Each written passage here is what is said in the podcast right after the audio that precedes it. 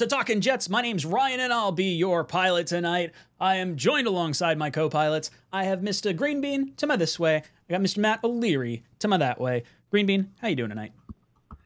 Dude, I'm great. This is uh, dude, we're inching closer and closer, man. Every moment we are closer to the real Jets football. We get to see Aaron Rodgers this week. I'm excited. Matt, how you doing tonight? Uh, I'm doing better after this breaking news that uh, Duane Brown will be activated off the pup list. Our offensive line is back finally. Yeah. Let's go. We're going to get into that in just a second. But first, make sure you hit that like button if you're enjoying what you're seeing here. And if you're interested in going to the Week 9 Jets Chargers Monday Night Football group buy, head over to talkingjets.com. Get yourself a ticket while supplies last. Now, you heard it mentioned by Mr. Matt O'Leary, and I see Scott dropping in saying, Breaking news Duane Brown officially off the pup list. So, very cool to see that. So, I think that's where we will start our conversation.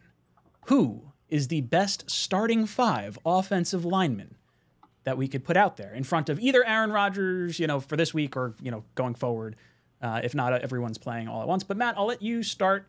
Who would be your starting five? Yeah, I, I even though Duane Brown has been activated, I don't think he plays this week. Uh, so I think they stick with Billy Turner at left tackle and hopefully just put a tight end on his hip uh, for when Aaron Rodgers is in there on Saturday. Uh, but now, I would. Do sorry, we want to focus this towards Saturday's game, or do we want to focus it in general for like starting the season? I'm good either way, or both. I was gonna do both. I was gonna do both, oh. to be honest with you. I'm sorry, I stepped on your toes. That is quite okay. Uh, so I think it's going to be pretty.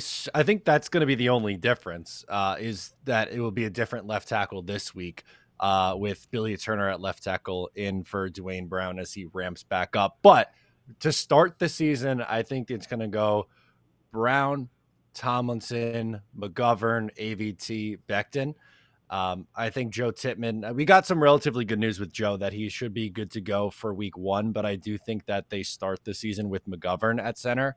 But I wouldn't be surprised if by the bye week, Joe Tippmann is the starting center.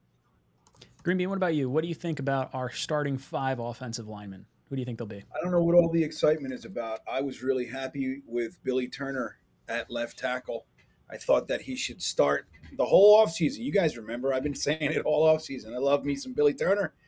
Uh, this is good, dude. I mean, it's just so crazy how many injuries we really do have to be concerned about, right? Like the potential of this line is is incredible, you know. Um, and if they can stay healthy and you know begin to play together and do all that, like we we're fine. Like our the talent on our O line is is is bordering studly, especially like Matt was saying about uh, Tippmann. Um, I think Tippmann is better than McGovern at this point in his career. And uh, whether or not he starts week one, it doesn't matter. I mean, eventually he will. And I think, you know, it's just it, it's another guy that we have coming in at some point. But I think, uh, you know, right, Duane Brown, uh, Laken Tomlinson, Connor McGovern, I suppose a uh, AVT and Becton is righteous, dude. You know what I mean? And let me just tell you something. There's a lot of people trying to take the what you know what Becton has done this preseason and minimize it, like you know, uh, oh, it's against backups and all that shit. Like, dude, he's not just handling backups; like he's dominate. Like it's it's not even in question. And you see the guy that we saw our rookie year, you know, his rookie year um, you see it again. It's like that's who he is, man. He drives dudes into the dirt. He clears five yard holes for the running game. Um, you know, there was that. You did you guys see the Brian Baldinger breakdown when he goes, run through that hole, bam? Dude, that hole, like he was like kind of doing little jukey jukes behind, and he's like, there was no reason. Mekhi Becton cleared such a huge path. Uh, and that's what we're looking for. With I mean, that's what we stand to see. Um, and we can be excited about that. If those guys are healthy from Duane Brown uh, to Mekhi Becton and everybody in between, I think we're going to be, you know, really excited to have uh, Aaron Rodgers standing on his feet all damn year and the running backs running through huge holes. Yeah, I think uh, what you guys said with the offensive line as far as like the starters, it, it's probably going to be Duane Brown. Love hearing his name come off the pup list. Uh, Tomlinson, McGovern, AVT, and then Becton on the right hand side. I will say this: I would not necessarily be opposed to at some point moving Laken off and putting Tippmann in at guard if Tomlinson can't kind of rebound after last season. I, I thought that was a rough year for him, and I'm, i expected a lot more. So I'm, I'm, hoping with a healthy Duane Brown next to him, and you know another year in a different system, maybe that'll kind of help him out. Matt, any thoughts on you know possibly moving Tippmann over to guard? We've kind of heard a little bit about that. He's played a little bit over there too. Yeah, I'm not opposed to it. I, I think that um, Tomlinson gets the benefit of the doubt to start the year, but I mm-hmm. don't think he has this untouchable leash like that. He's a lock to guarantee, you know, guaranteed to start all 17 games. If he's not playing well, the Jets could shuffle Tomlinson right in there. Or I, I would prefer, um, I, I, would prefer going to to Tippmann, but they could go to Schweitzer also. Greenby, what about you? What do you think about Tippmann possibly slotting in at guard? Yeah, well, that, that's where it gets interesting. The interior of the line, there's lots of potentials you know, uh, you know, uh, alignments there. So if Laken Tomlinson comes out and he looks like he did in the Baltimore game, let's say, and I hope that the leash would be shorter this year uh, than it was last year. Uh, but yeah, we could stick Tippmann in there. You got Schweitzer. You could stick Tippmann at center, move Connor McGovern over. Uh, there's all sorts of fun stuff uh, that you can do. And I think uh, that's that's where you know guys like AVT and Connor McGovern and Joe Tippmann really, you know, show their values that they're versatile and they can be moved around if you need them to, uh, as opposed to somebody like a Duane Brown. With all due respect, he's like, this is the one thing I can offer you guys. I do it well, but this is it. You know what I mean? Uh, so it's nice if we do run into those issues um, to be able to have that versatility. That said. I don't think Aaron Rodgers is going to stand for that baloney. You know what I mean? Like, so I think Laken Tomlinson, who, dude, don't forget, a year ago, really, you know, two seasons ago. He was a Pro Bowl guard. You know what I mean? So, you know, it's not like the guy is a schlub, you know, or like an undrafted free agent or somebody that we're hoping can turn into something. He's already been a Pro Bowl guard. He's a vet in the league. Uh, he had a down year, so you know, with Aaron Rodgers behind him, I, I, I think I think likely uh, he's going to have a a bounce back year. That's what I'm. I have good. I have high hopes for that. See Blitzcrew coming in. Blitzcrew's asking, haven't heard about Carter Warren lately. You see, uh, oh, sorry. Have we seen him at practice? Any news on Chaz Surratt? I don't think either played since the Hall of Fame game. So Surratt, I think, was just activated again. I'm pretty sure he's back at practice. Um, I haven't really paid much attention to Carter Warren. I've kind of penciled him in more so as a developmental tackle because of the already, you know, outstanding issues that we have on our offensive line. So I haven't really, I'll be honest, I haven't kept much tabs on on Warren here. Matt, have you heard anything from Carter Warren? And am I right saying Surratt is back uh, at practice? Yeah, he was back at practice today. And for Carter Warren, I think he's definitely a candidate to start the year on the, the pup list or injured reserve. I think that's absolutely on the table. Uh, I don't think it's a guarantee that he's on the 53 man roster right away. And that's not to say that, you know, he can't come off the pup list or IR at some point this year, but uh, I don't think they really are in a position where they need to rush him. Uh, I think they'd love to redshirt him this year. So, uh, I wouldn't be surprised at all if that's where he ends up to start the season. Greenby, what are your thoughts on Carter Warren and Chaz Surratt? Yeah, I know it's really it's interesting, right? Like they came out of the gate and we were excited, man. Uh, we we we really were. Uh, Chaz Surratt, we saw Saleh literally say, "I love this guy." You know, like he's clearly one of Saleh's dudes. I think rightfully so too, man. I mean, they the guy has the athletic profile that that you, that you want to see, particularly that Saleh likes. Um, he was a, a very very uh, you know um, juicy, let's call him prospect, uh, transitioning from quarterback to linebacker, and he was a third round pick, and he just kind of, you know, it's one of those things where he got cut from the Vikings, but they just kind of the new regime came in and just kind of cut a bunch of people you know? So it's not really an indicator that he did anything wrong or anything. So he's an exciting guy. I mean he's he's got a nice pedigree and potential to be something. So the fact that Saleh likes him so much i think it's one of those guys that you could see um, you know really maybe starting at special teams or what have you, but you know, kind of developing into something. So I'd like to see him uh, be able to stay healthy and and show what he has because that's exciting. Carter Warren, I, I think uh, I'm right along the lines of where Matt is. We haven't really seen him. He looked pretty good uh, when he was playing. I believe it was in the Hall of Fame game. I don't think he played against the Panthers. Uh, but I could be wrong. But I remember him in the uh, Hall of Fame game, and he looked pretty good. You know, he was in there on that touchdown of Abanikanda around the left side, and uh, and you know he's a he's another prospect that I think is exciting.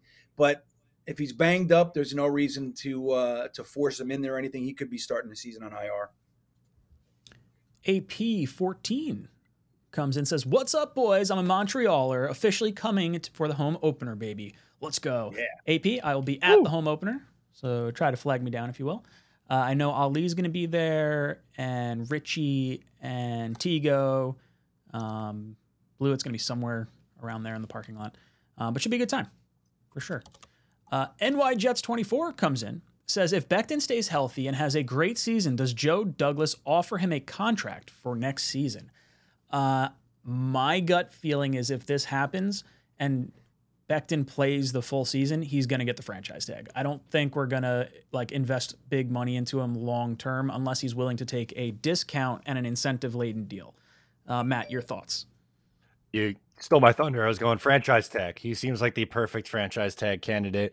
Uh, it would be a prove it deal because you know unfortunately he missed two years so even if he stays healthy and plays an entire season like that's fantastic that's what we want to see from Mekhi Becton but I don't think you can give him any long term money. And I think he understands that.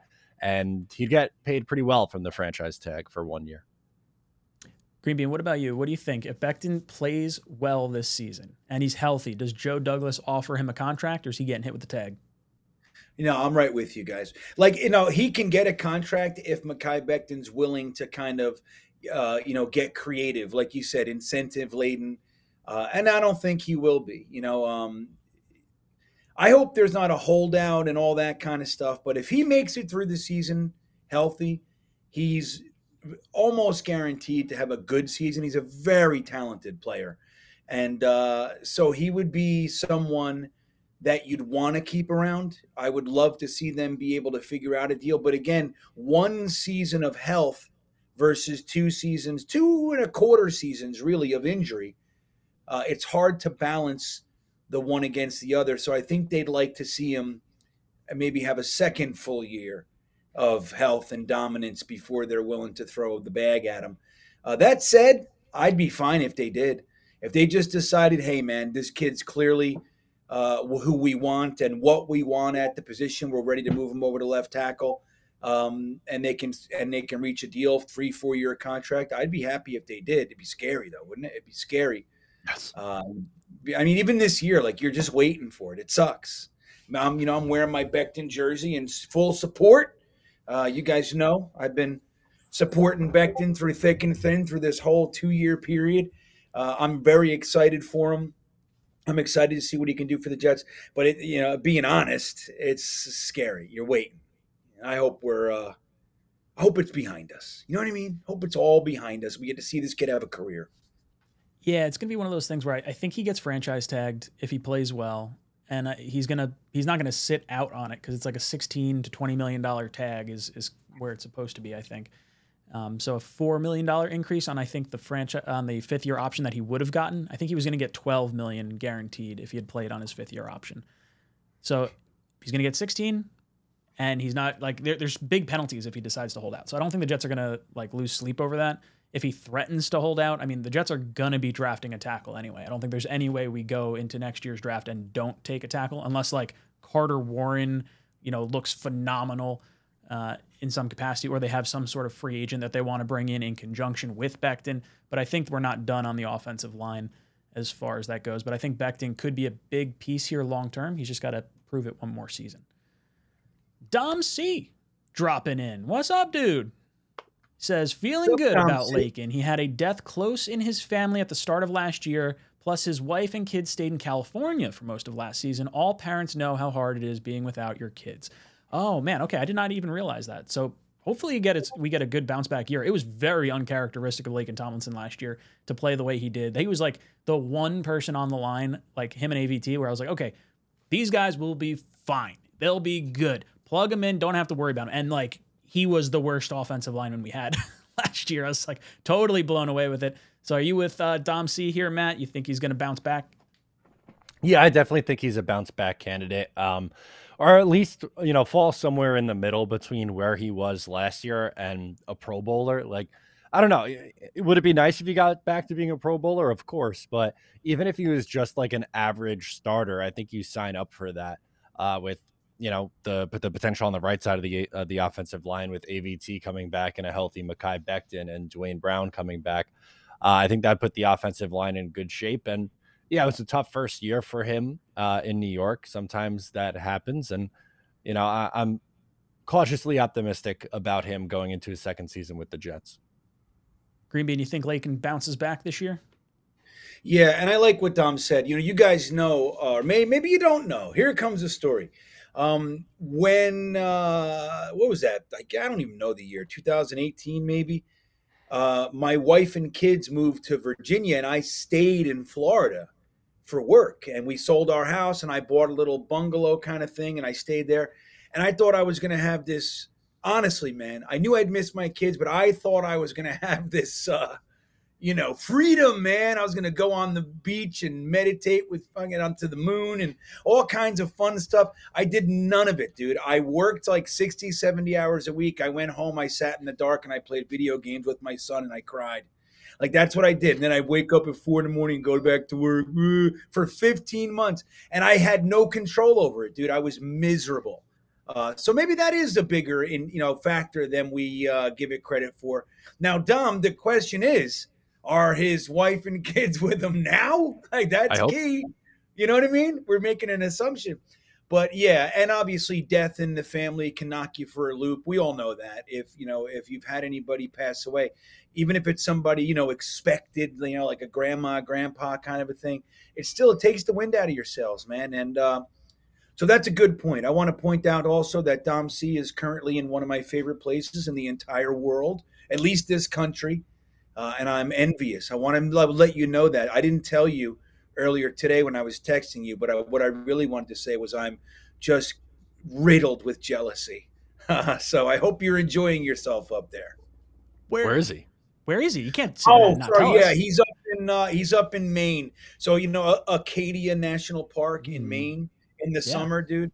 Like literally one of the I, I can't even describe how gorgeous it is in the summer. The main catch, I see the main catch uh, in the chat here. He knows he's up there in Maine, but Maine in the summer is almost indescribable. It's like tropically clear water, like like you would get in the Bahamas, but mm-hmm. with mountains and lighthouses, and oh, it's incredible. So and I see some people. Oh, lobster rolls are banging. We got we went up to uh, Maine last November, and I ate lobster for like three days straight. It was fantastic. Buttered lobster, fucking everything. Lobster bisque, mac and che- uh, lobster mac and cheese, lobster tails, lobster rolls, whatever it was. Throw some lobster in it, and I'll eat it. I see some things in the chat. Uh, people were asking, what is the left tackle franchise tag? So the franchise tag for offensive linemen is actually one group franchise tag. So it's guards, centers, tackles, everyone's lumped in together for the franchise tag. So it doesn't matter. That was kind of my argument for running backs and tight ends. Maybe there should be a flex weapon kind of tag where wide receivers, tight ends, and running backs are all lumped together the same way because running backs are getting shafted by contracts. Tight ends want to be paid like wide receivers. Kind of takes the wide receiver sting a little bit down in terms of uh, of what that franchise tag would cost. But yeah, the offensive linemen all get paid that one tag, so it doesn't matter what position you play, you're going to get the same kind of tag. Um, all right, I see Knifey Spoony comes in, become the newest member of the OnlyFans. Thank you so much, Knifey Spoony. I'd hit my little button here but I don't have it, so we're just gonna go. uh. Sorry, I don't have the JETS loaded up. I had to reset my freaking pad thing over here. So I'll get it fired up for next week. But thank you so much for joining. AZ Jets comes in saying Broderick Jones is second string left tackle for the Steelers, FYI. Yeah, it makes me feel a little bit better, right? So bummed that we're like, oh man, we're having tackle problems and now everything's going sideways and we could have had the tackle, but we traded down. Give him some time. Tackles do tend to take a little bit more time. Remember, Andrew Thomas looked like dog shit his first year, and he was a top five pick. And now we're sitting here looking at him, and he got like the biggest offensive tackle contract in the league. Yeah. So it, it can totally change in just a few years' time. So don't don't be taking victory laps just yet.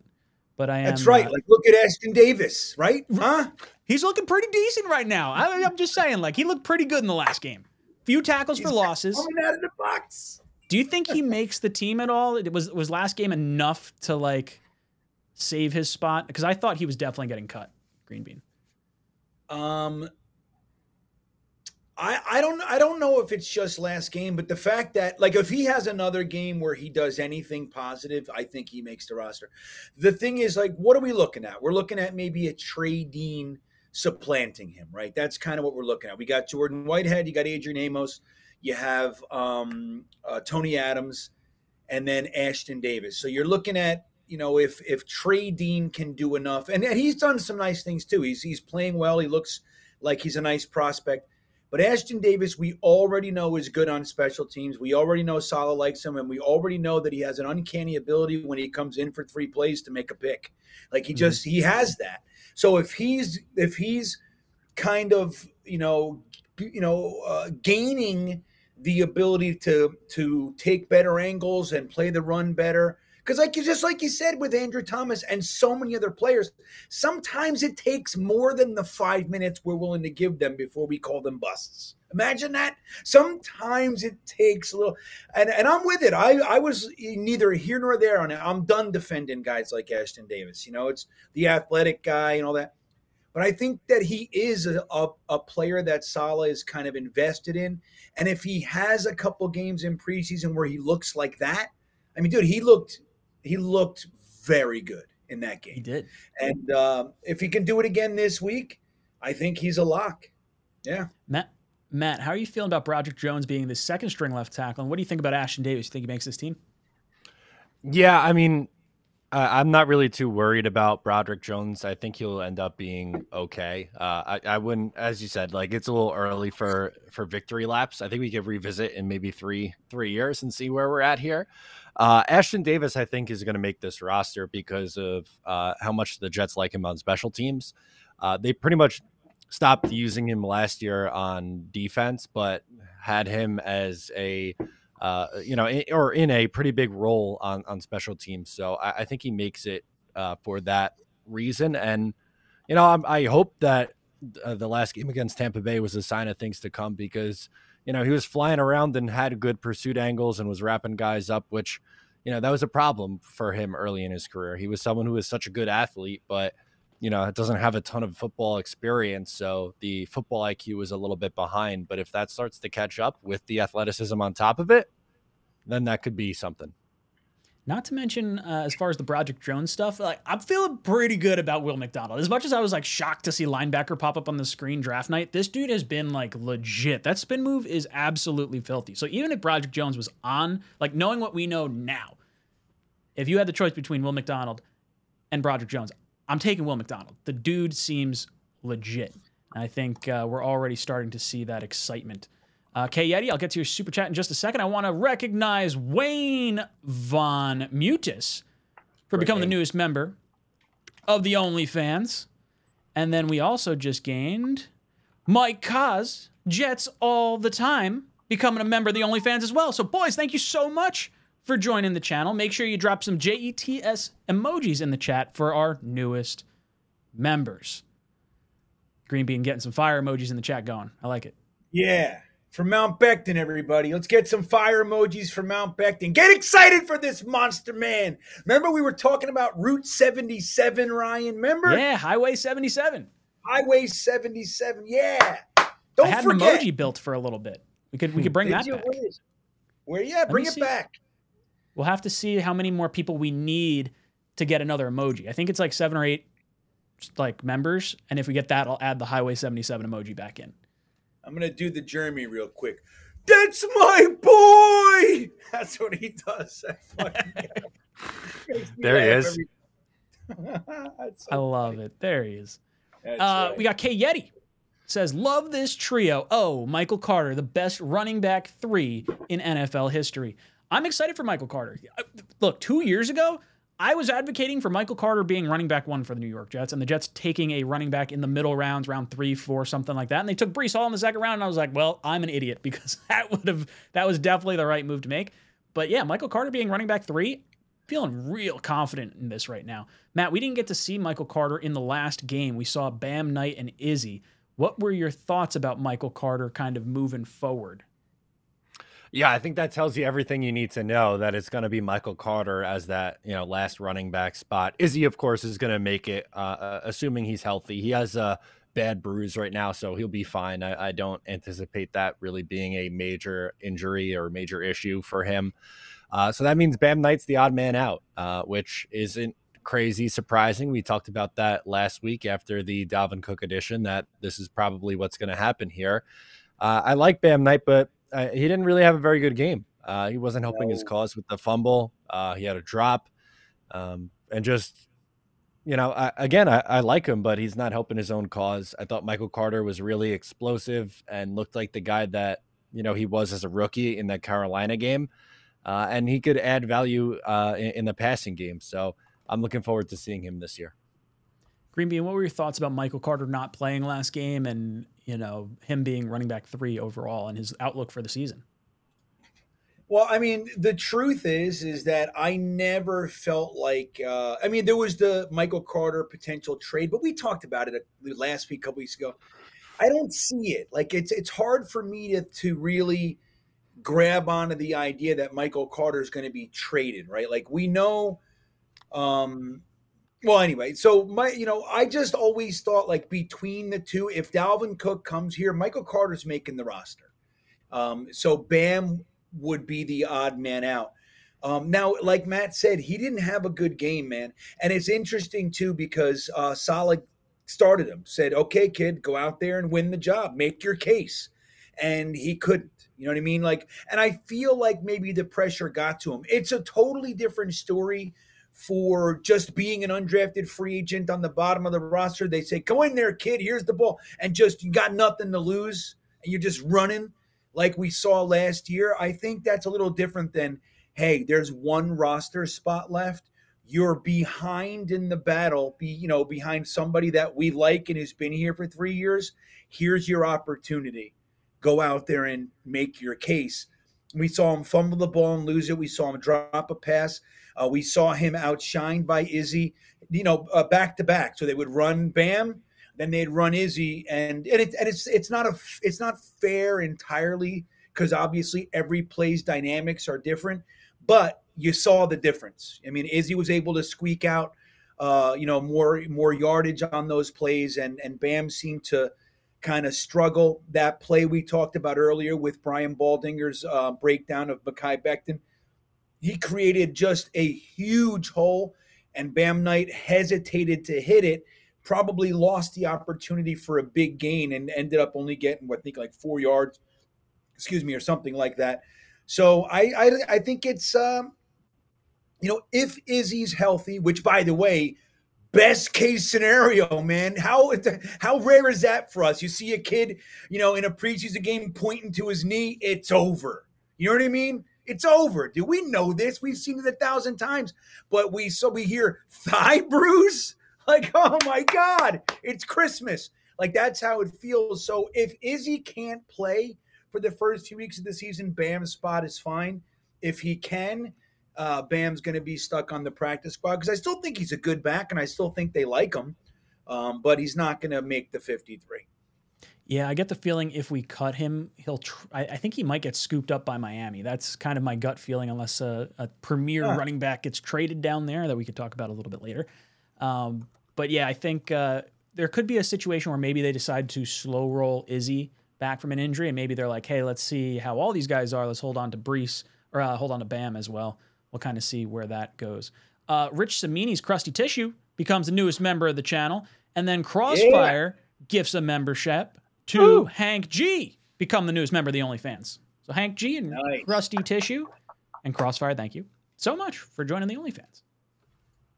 Rich Cimini's Crusty Tissue? That's what it is. It's such now, a great name. it's like such an outrageous name. But what was the name last year? There was Rich Cimini's something. Remember? Dick Chimney, like that one. Dick Chimney was a popular one for a little bit. It was like Rich, it was something like that. It was definitely was- Rich Cimini's crusty tissue. He's been that name at least for a Yeah, year. is that what it was? Yeah, All right. definitely. Because the first time Welcome I saw back. it, I, I almost fell over. And then, Welcome back, oh man, oh we got Blitz got crew. Blitz Crew drops in, gifting five memberships. Let's go, uh, Blitz Crew. Crossfire drops in with Oh. another one. Guys gifting memberships left and right. Love it. Love you guys. Let me let me refresh the thing so I can see how many emoji or how many things we need to get to that next emoji. Because I want to add the Highway 77, but I want to see if we can get up to that next threshold. Let me see. Pause for just one moment.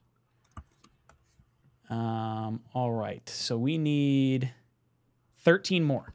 So it's it's 13 more memberships is the number for us. And then we'll get the Highway 77 emoji. It's time. It's time to get it. We want it. Uh, guys, make sure you use all those cool emojis that you get. And thank you for Crossfire and Blitzcrew for hopping on in there. Yeah, And right. carrying on. the weight. Awesome dudes. Crossfire gifts another one. Crossfire the man. Oh, Billy. Down to 12. Got to keep a countdown going. Blitzcrew drops in, says, Doesn't seem like we can stash Dean on the practice squad. He is cheaper and has been at least quality, prod, uh, equally productive as Davis throughout the preseason. Yeah, we gave Dean a, the, was it the biggest signing bonus of any of the undrafted free agents this offseason? So I, I don't think the Jets want to risk him going on waivers. But at the same time, I do feel like Ashtyn Davis has performed better than Trey Dean right now. Green Bean, what are your thoughts? Yeah, you don't. Okay, Matt, I'll throw it to Hard you first. I, maybe I'm just having some recency bias. Like I liked what I've seen out of Davis the last like He had game one, and a half. one good game. He had one good game. Dean's been really good the entirety of the the preseason. I, I think he's stood out to me. Um, but I think you could. There's a world where you can keep both. I mean, there's no guarantee that Bernard Converse is going to be ready to come off the pup list at the start of the year. So Mm, you could carry Whitehead, Adams, Amos, Davis, and Dean.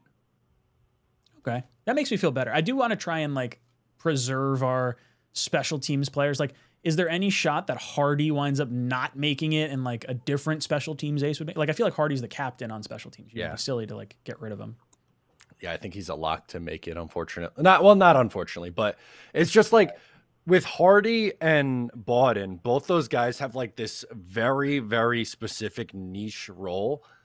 Like you have to carry them, but they're so limited in what they do. It- it- a part of you kind of doesn't want to at the same time because of other areas on the roster. But I understand why the Jets will. This is why I'm saying carry two quarterbacks, free up that extra spot. No Oh, one's yeah, picking you up Boyle off like waivers or No. anything.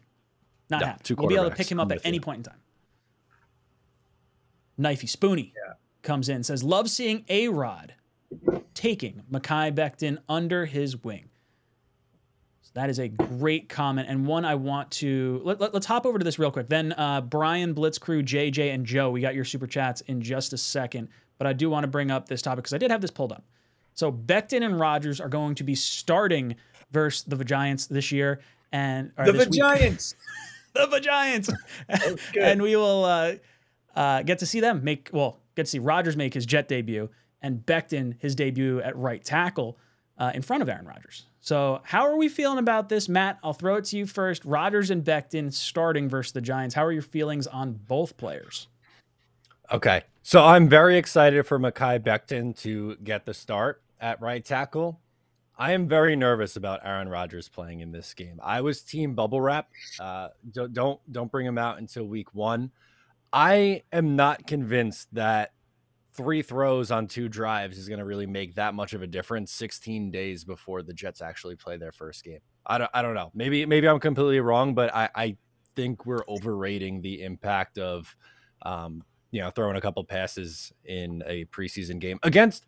They're going up- against the Giants' number two defense. By the way, the the Daboll is not playing his starters, so it's guys fighting for a roster spot who might be going a little extra hard.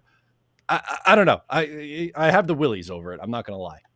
Matt, you said the perfect sentence right there. I wasn't sure if you were going to get to it, but you got to it. And it's the Giants are playing their backups against the Jets. So, what are we really going to diagnose? We're going to be like, oh, yeah, we feel great against the Giants' backups right now. And it's these guys trying to fight for a roster spot. So, you don't think he's going to try and ring Rodgers' bell if he gets the shot at it? Like, I am deathly afraid of Aaron Rodgers playing. Now, I am excited that Mekhi Becton's going to be playing, and I'm looking forward to seeing him start and playing against, you know, maybe not the, uh, you got to see him against second string too, but not the you know the third string stuff that we got to see later in the game last week. I'm team bubble wrap with Aaron Rodgers. I don't did not need to see anything. I thought the joint practices was enough to to get your your palate wet, but I understand you wanting to at least play a little bit behind what could be your starting offensive line. Right. I'm hoping for one series and a touchdown, or like if it like fails the first time, then second time, and that's it. So only two drives at most. Green Bean, I want to hear it from you. Becton and Rodgers, are you excited? Well, that's exactly right, dude. Like what you landed on at the end there, I totally hear it, especially when you consider that we've lost two quarterbacks, count them, two against the Giants in preseason. Now, the most recent was Mark Sanchez when Rex Ryan just couldn't keep his balls in his pants uh, because, you know, he's like, I got to win this game. And he sent out the starting quarterback in the fourth quarter like an idiot. Uh, but the other one was Chad Pennington when they broke his wrist. Uh, terrible, man. I, I remember where I was. Like the feeling of like, like we were so excited. We had a good team. Chad was young, and, and you know we felt so good, and it was like over. You know what I mean? And the season was over. It's a terrible feeling. So I definitely get it. That said, they have not played together, man. The offensive line, they have not played together. They have not played with Aaron Rodgers. I understand what you're saying, like three plays. How it's not going to be three plays though. They're going to drive down the field. They're going to get a, you know, it's going to be a six minute drive. Uh, ends up in the, you know, in the end zone, and then uh, or work out the kinks uh, therein, and you you do two drives you get this offensive line unit working together with the proper quarterback behind them, the center snapping the ball. I would hate to, I mean, you think it's minimal, but they're going to have to work out that shit at some point, you know, in a game scenario. And I'd hate that to be Monday night, September 11th. Uh, in in Buffalo. Like even if it's you know like if it's uh, you know seven, eight, ten minutes of on the field play, it's seven, eight, ten minutes of on the field play that we don't have to work through against Buffalo. And I think it is valuable. And look, at some point, the guy's going to go ha- have to go out there. I think um, let's get him ready for Buffalo. We've been protecting him all all off season, and because uh, you know in joint practices they're either wearing a red jersey, the whole thing. He's not getting touched. It's not a real live thing. And I think it's important. While I share the concerns, I think it's the right move. I believe I saw a stat somewhere that the Jets were the fastest snap to throw team in the preseason so far. I believe it was 2.3 seconds. So the Jets clearly identify that their offensive line is struggling a little bit. And I think having Aaron Rodgers back there will at least mitigate some of those offensive line woes. And maybe that'll at least give us the little bit of knowledge as like, okay, do we think we should go after Jason Peters as like an oh no type option? Like Rodgers has to be behind him as far as like the offensive line goes. So I don't know. It'll be interesting to to kind of see how this all plays out. Um, but I'm nervous. Not gonna lie. Uh, Brian Bogan coming in says kind of bummed at the lack of Michael Carter in Hard Knocks so far. Yeah, Matt, you think we see uh, a little more Michael Carter coming up here? Yeah, I I hope so. We it's been very quiet. Eh, now, to be fair, it's only been a couple of episodes, so we can't fully diagnose. And supposedly, finally, Aaron Rodgers hinted that our guy was mic'd up this week, Ron Middleton. So maybe we're gonna mm-hmm. get some Ron Middleton content in one of the remaining three episodes. But yeah, Michael Carter. Th- that's two guys, Michael Carter and Ron Middleton, that I would like to see more of. I think is this the Dalvin Cook episode too? Because I don't think Dalvin Cook was in the Hard Knocks episode last week, so I think we will get more it interaction with the running back room this week, maybe with Dalvin Cook's edition. I think. I think. Yeah, I think so too. Blitz Crew drops in says Bam is going to be solid for the Fins this year. Green Bean, you think uh, Bam goes to the Fins? That was kind of my gut feeling if he doesn't make the roster. Well, I, I wasn't thinking that. Um, you mentioned it, and my first thought was, huh, You know, like all right, that I mean, they're into you know signing guys that you know we're casting off. Which I mean, it's not always the case that the guy who's casted off is necessarily the worst player, right? You know, it doesn't always work out that way, but that's not the greatest business model in the world. You know, to build your team off of you know scraps of a team, a division rival, you know what they're cutting. Um, but I, I don't know. I, I don't know if uh, there's going to be a lot of running backs, man. Uh, in in a in a little while, it's going to be thirteen hundred by twelve hundred and ninety players or whatever it is. Uh, yeah, a lot of them cut down at once this year, right? Like that's the change that yeah. they made. It's going to be like a bloodbath, dude. It's going to be crazy, and it's going to be a feeding frenzy. Um, lots of moving and shaking, I would imagine. Um, so I don't know, man. I, I, think it's very possible. I think that they're a likely suitor if he does get scooped. But I don't know. I think running back is one of those positions where it's going to be there's going to be a lot of of, of backs available, and uh, I have a feeling he's going to be able to slide back onto our practice squad. I hope anyway. But I think Miami's a, a good bet if he does get signed. That's where he's going to go. JJ comes in and says, Thoughts on the safeties?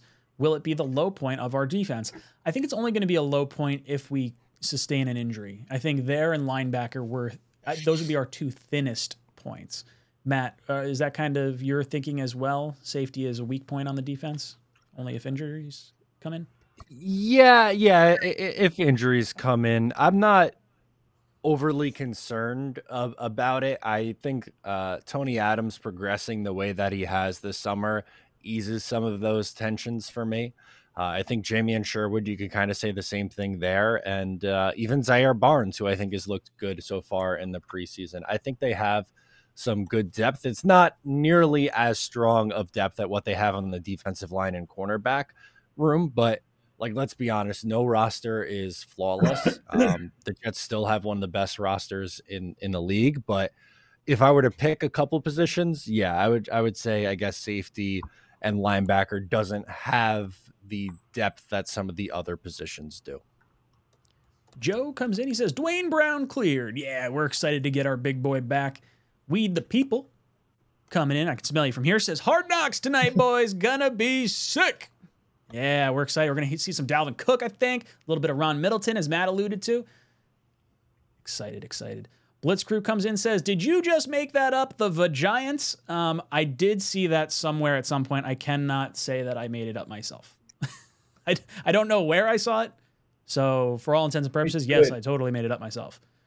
It's a but, good one. Uh, but let me admit, I thought it like slipped out of your mouth as like oh, a no. mistake. Like, the Giants. I was like, oh, that was so beautiful. And then I realized, oh, people say that. It was definitely, it was, uh, yeah. definitely planned. As I started saying, like getting to the word, I was like, ah, oh, I could throw some shade. we we can do that right this. now. Yeah. All right. J Boy. Well, I was going to give you credit. Nah, it's all right. Rodgers, long ball to Garrett Wilson, first play touchdown. Do you think that's going to be? What do you think that? Let, us do this. What do you think the first play is going to end up being week one against the Bills, Matt? Is it a run play right up the middle? Um, yes, Dalvin Cook on the the right side of the offensive line, but like up up the middle, but on the right right side of the quarterback. Do a little Breece Cook action with both of them back there, stress Buffalo out right from the get go. I mean, why not? Let's let's get nuts. Maybe line Breece up wide. You want to get real crazy? We'll have him start up as the slot receiver and motion him into the backfield. Green Bean, what do you think the first play should be week one against the Bills? Now, all right. What I want to believe would happen, okay, is flea flicker, man. You know what mm-hmm. I mean? Mm-hmm. Fucking send Garrett Wilson down the field, throw it, give it to Breece Hall, Dalvin Cook, send it back, pew, let the world know. What's really going to happen is a handoff up the middle for four yards. That's what's going to happen. I will say, I, I do think a good play action opportunity is there because they know we're going to try to be establishing the run.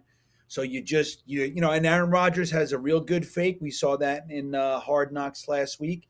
Um, so it, it could be it could be something like that. But I think you know it's more than likely we're going to be a safe team as we get the line together, get the team working together.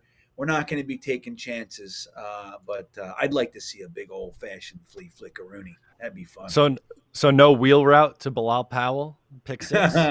right. I do love the too. flea flicker as the first play. I'm pretty. Wasn't that Mark Sanchez's first play coming in? I'm pretty sure it was. Was uh, it? I don't know if it. I don't know God. if it was preseason or if it was regular season, but I remember him coming in and that was like it was. It wound up. I don't think it was complete. If I'm, God, I'd have to go back and. I don't remember that. That would be beautiful. I would rethink all my. I think feelings. it was. I'm like almost positive, unless I'm just like drawing it from a different time. Like I know it was early in the season that it happened. I think we're not going to do that just because the Buffalo safeties are pretty good, and I don't think we should risk that right off the bat. I do think we, if we can run the rock and beat Buffalo into submission, that's the way we should do it. But uh, I do want to see some some high flying action from our Garrett Wilson and Rodgers combo. John comes in says we win the Super Bowl if Rodgers isn't Super Bowl MVP. Who is? Ooh, if Rodgers is not Super Bowl MVP, I think that either means Quinnen Williams, Sauce, or Breece. And I think Breece would have the inside track unless like Quinnen just goes off and gets a bunch of sacks. Matt, where are you on this? Yeah, my answer would have been Breece Hall. Uh, would have been my guess. I feel like they lean more on the offensive side of the ball, and usually it's quarterback. Um, but if I was to go somewhere else, I would say Breece. Like uh, who know? Like maybe they got you know down by the goal line and he had two rushing touchdowns and ended up going over 100 yards, something like that. Um, you, again, usually it's uh, the quarterback and they're heavy betting favorites for a reason. They usually win it, but I would go Breece if not Rodgers. Green Bean, what about you? If Rodgers doesn't get Super Bowl MVP, if we were to win a Super Bowl, who would get it? Micheal Clemons for having four sacks, a blocked field goal, and a pass block, you know, pass defense, interception for a touchdown. What do you think of that? Love it. I like it. Let's make it happen. Your lips, God's ears. I love it. Go, Michael. You got it. Weed the people. I could still smell you from here, says Captain Ryan, Mr. Green Bean, and Matt Squatch. I love it. Mister, huh? That's all I like. It. You're Mr. Okay. Green Bean. He's sure. Mr. O'Leary. He's Mr. O'Leary. My this well, way. He's, he's Matt Squatch. Or actually, That's you're my great. this way. He's my that way. Captain Ryan's great. Matt Squatch is great. Mister Green. Think of something better. Weed the people. Mr. Green Bean. I like Mr. Green Bean. That's yeah, it's not terrible. I'm, I'm with you. Weed the people. I'm being a uh, Brian comes in. Brian says Mike White in concussion protocol already. Yeah, he took like three snaps and is already in concussion protocol. So who's that? Mike White. Is he really? Already, yeah. he got hit. Uh, Fucking yeah. poor guy. I feel bad. That that's like that's why it almost didn't make it's sense scary. for him to go there because Tua has injury history and Mike White also has injury history. Right. You have and two guys. And the offensive line is dog shit. And concussions yeah. are contagious. We know this. Yeah. Well, one guy catches the next. That offensive line makes concussions contagious. I'm shocked he went there. I think he probably felt like, okay, these weapons if I can stay healthy, because I don't trust Tua to stay healthy, I'm going to look pretty good against a division rival. And that thought process is great. But if I'm Miami, I'm thinking, man, I got an injury prone quarterback already. You know what? We should add to this roster an injury prone quarterback. That would make a ton of sense. So hopefully, we wish the best of luck to uh, Mike White, except for when he's playing us. But uh, sad to see. Uh, Douglas drops in with a super chat. Thank you, Douglas you the man. He says you can wrap A Rod in bubble wrap, then he could, God forbid, suffer a catastrophic injury in the first game like Vinny. Fate doesn't care about a calendar or if a game counts. Uh, but well, I feel Vinny? better. I, I, ah. feel better about him getting hurt in a regular season game than a preseason game. Like, I mean, I, it would so, still suck either way, but meaningless game or a game that actually counts. Like, I, that's yeah. a bad comparison. Yeah, I've already got my tickets to week one, so like I I don't want to see injury, but I'd be real salty if it happened oh, before course. I got to watch him trot out onto the field. Right. Would you rather not take a regular season snap or hey. like I don't know. Yeah. But look, the silver lining is you get to see Zach. Shut up, Green Bean. That's not helping, Green Bean. Come on, man. Get out of here. Frozen. You Dunzo. suck the balls. Shut up. You're frozen. Fucking suck, man.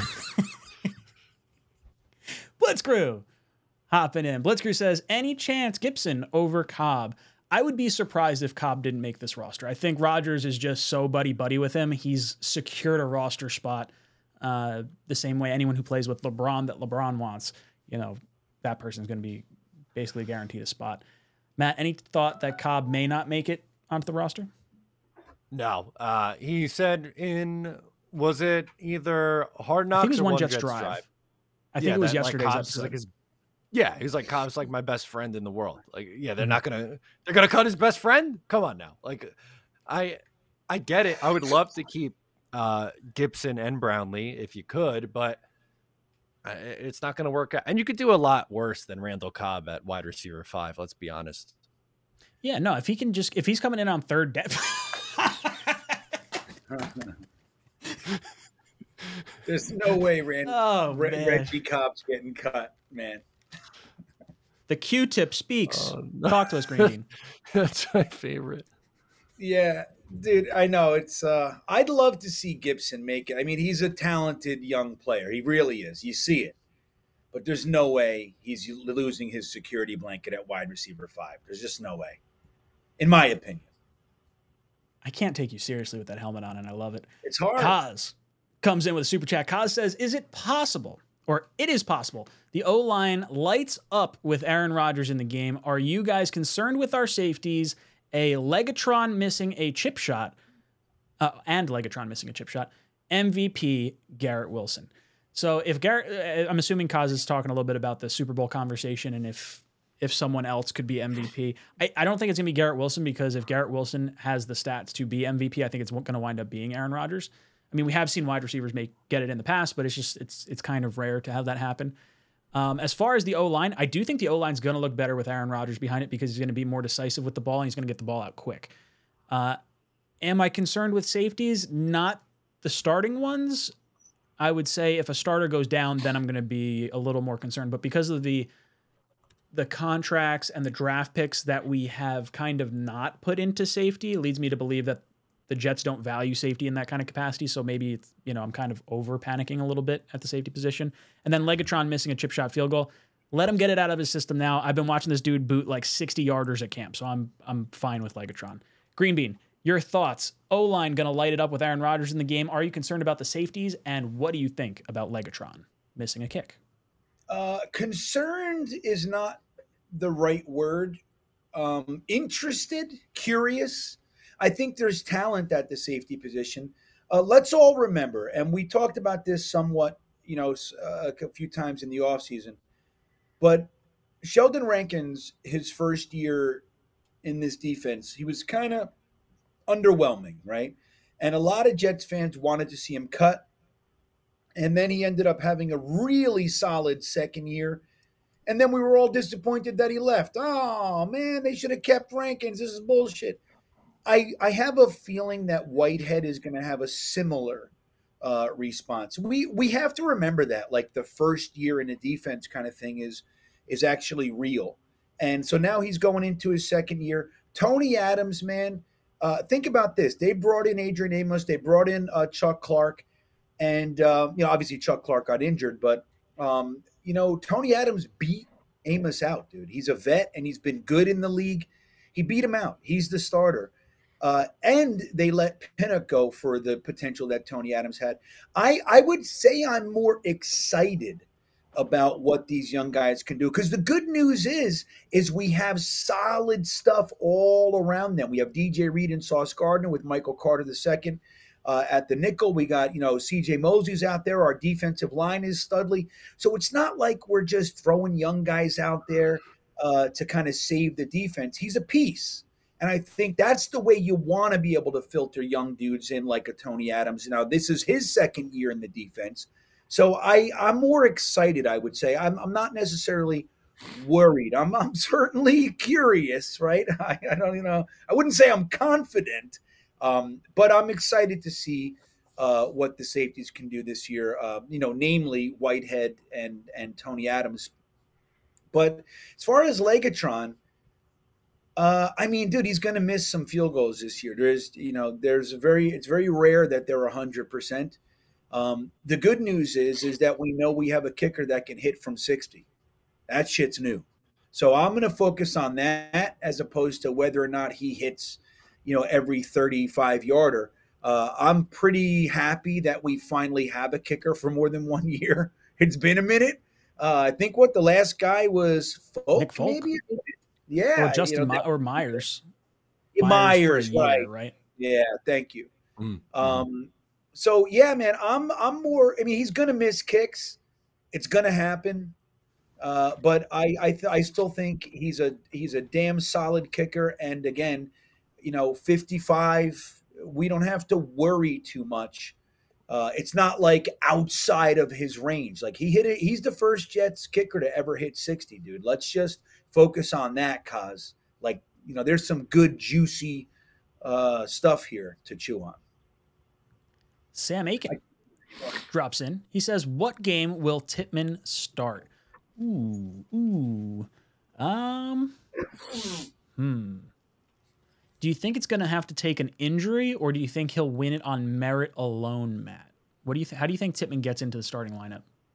Uh, in the game against the Giants the week after the bye, I think that's a comfy time to make the switch. So that's the what week week after eight- the Giants or the week of the Giants? no, the week of the Giants. So he has two weeks to prep with the first team. that would make me feel really good, especially because it would be him kind of versus John Michael Schmitz, and you get to see both of them on the field. Then you get to see Andrew Thomas at left tackle, Mekhi Becton at right tackle, as long as he stays healthy. Like that sets up really nicely from like a narrative perspective, and Mhm. uh, I would feel good about Tippmann starting at that point. Green Bean, what do you think? Merit or uh, injury? When do you think Tippmann starts? I think it's important to uh, preface this by saying that I the outpouring of love for beef stew this week has been unbelievable. Oh, dude, I had Yeah. so um.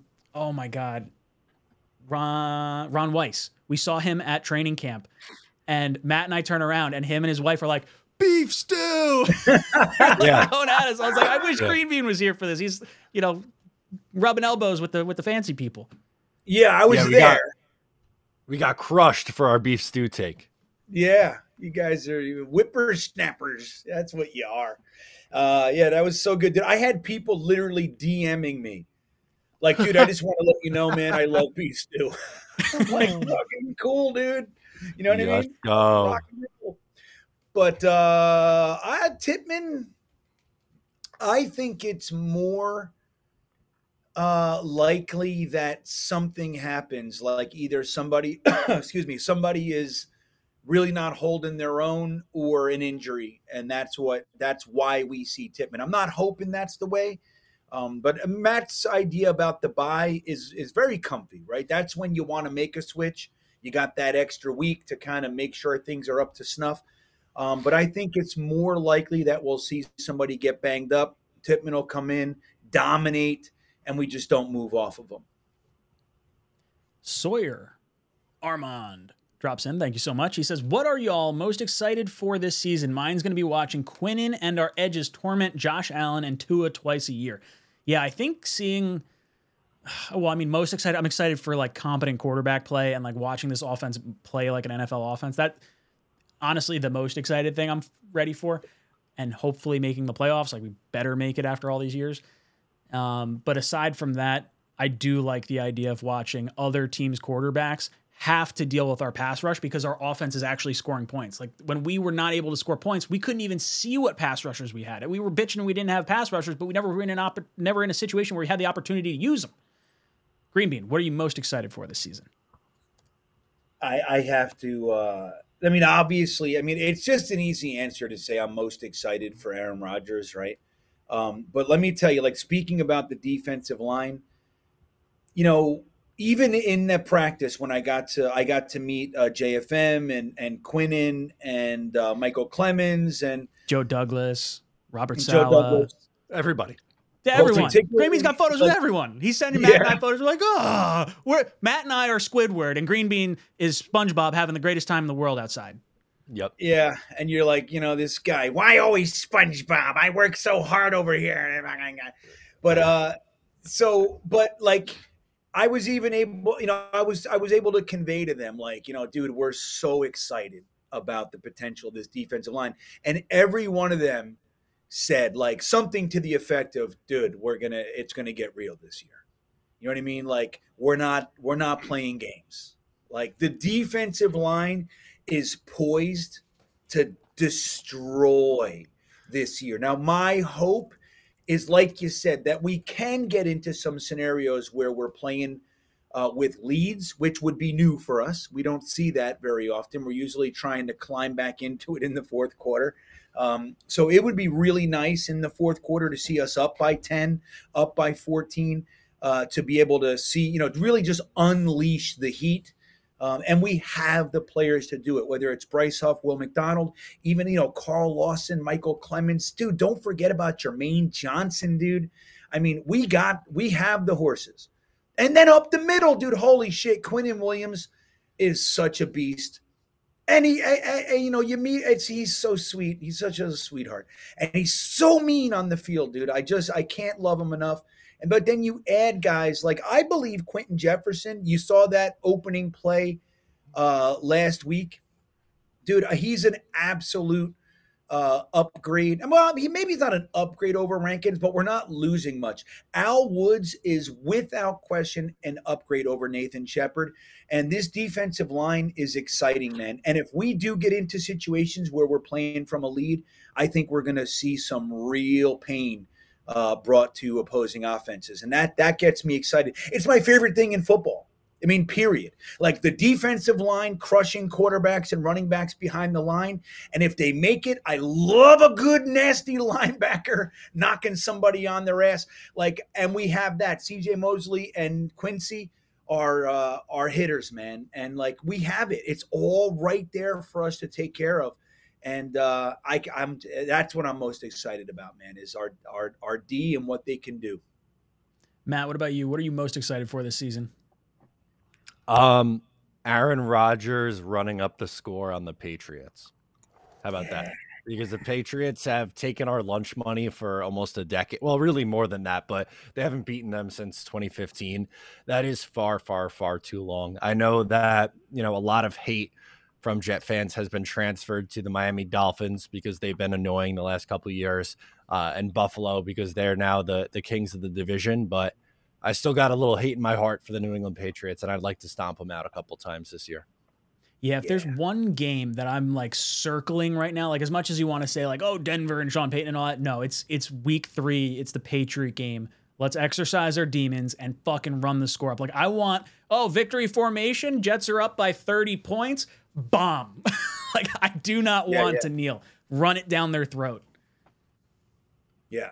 No doubt, dude. That's a that's a really great one.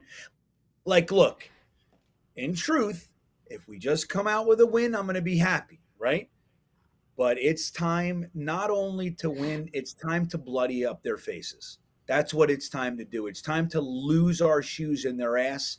Like they on Tuesday, they're going to be finding shoelaces up their cracks. Like that's what we got to do this year.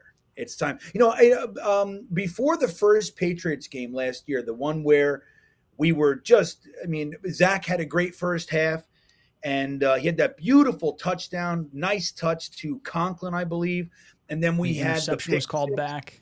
Right, the interception was called back because John Franklin Myers uh, sneezed too close to Mac Jones. He didn't really. He, I mean, he put. He's got to stop doing that because he got two of those last year. But it wasn't exactly egregious.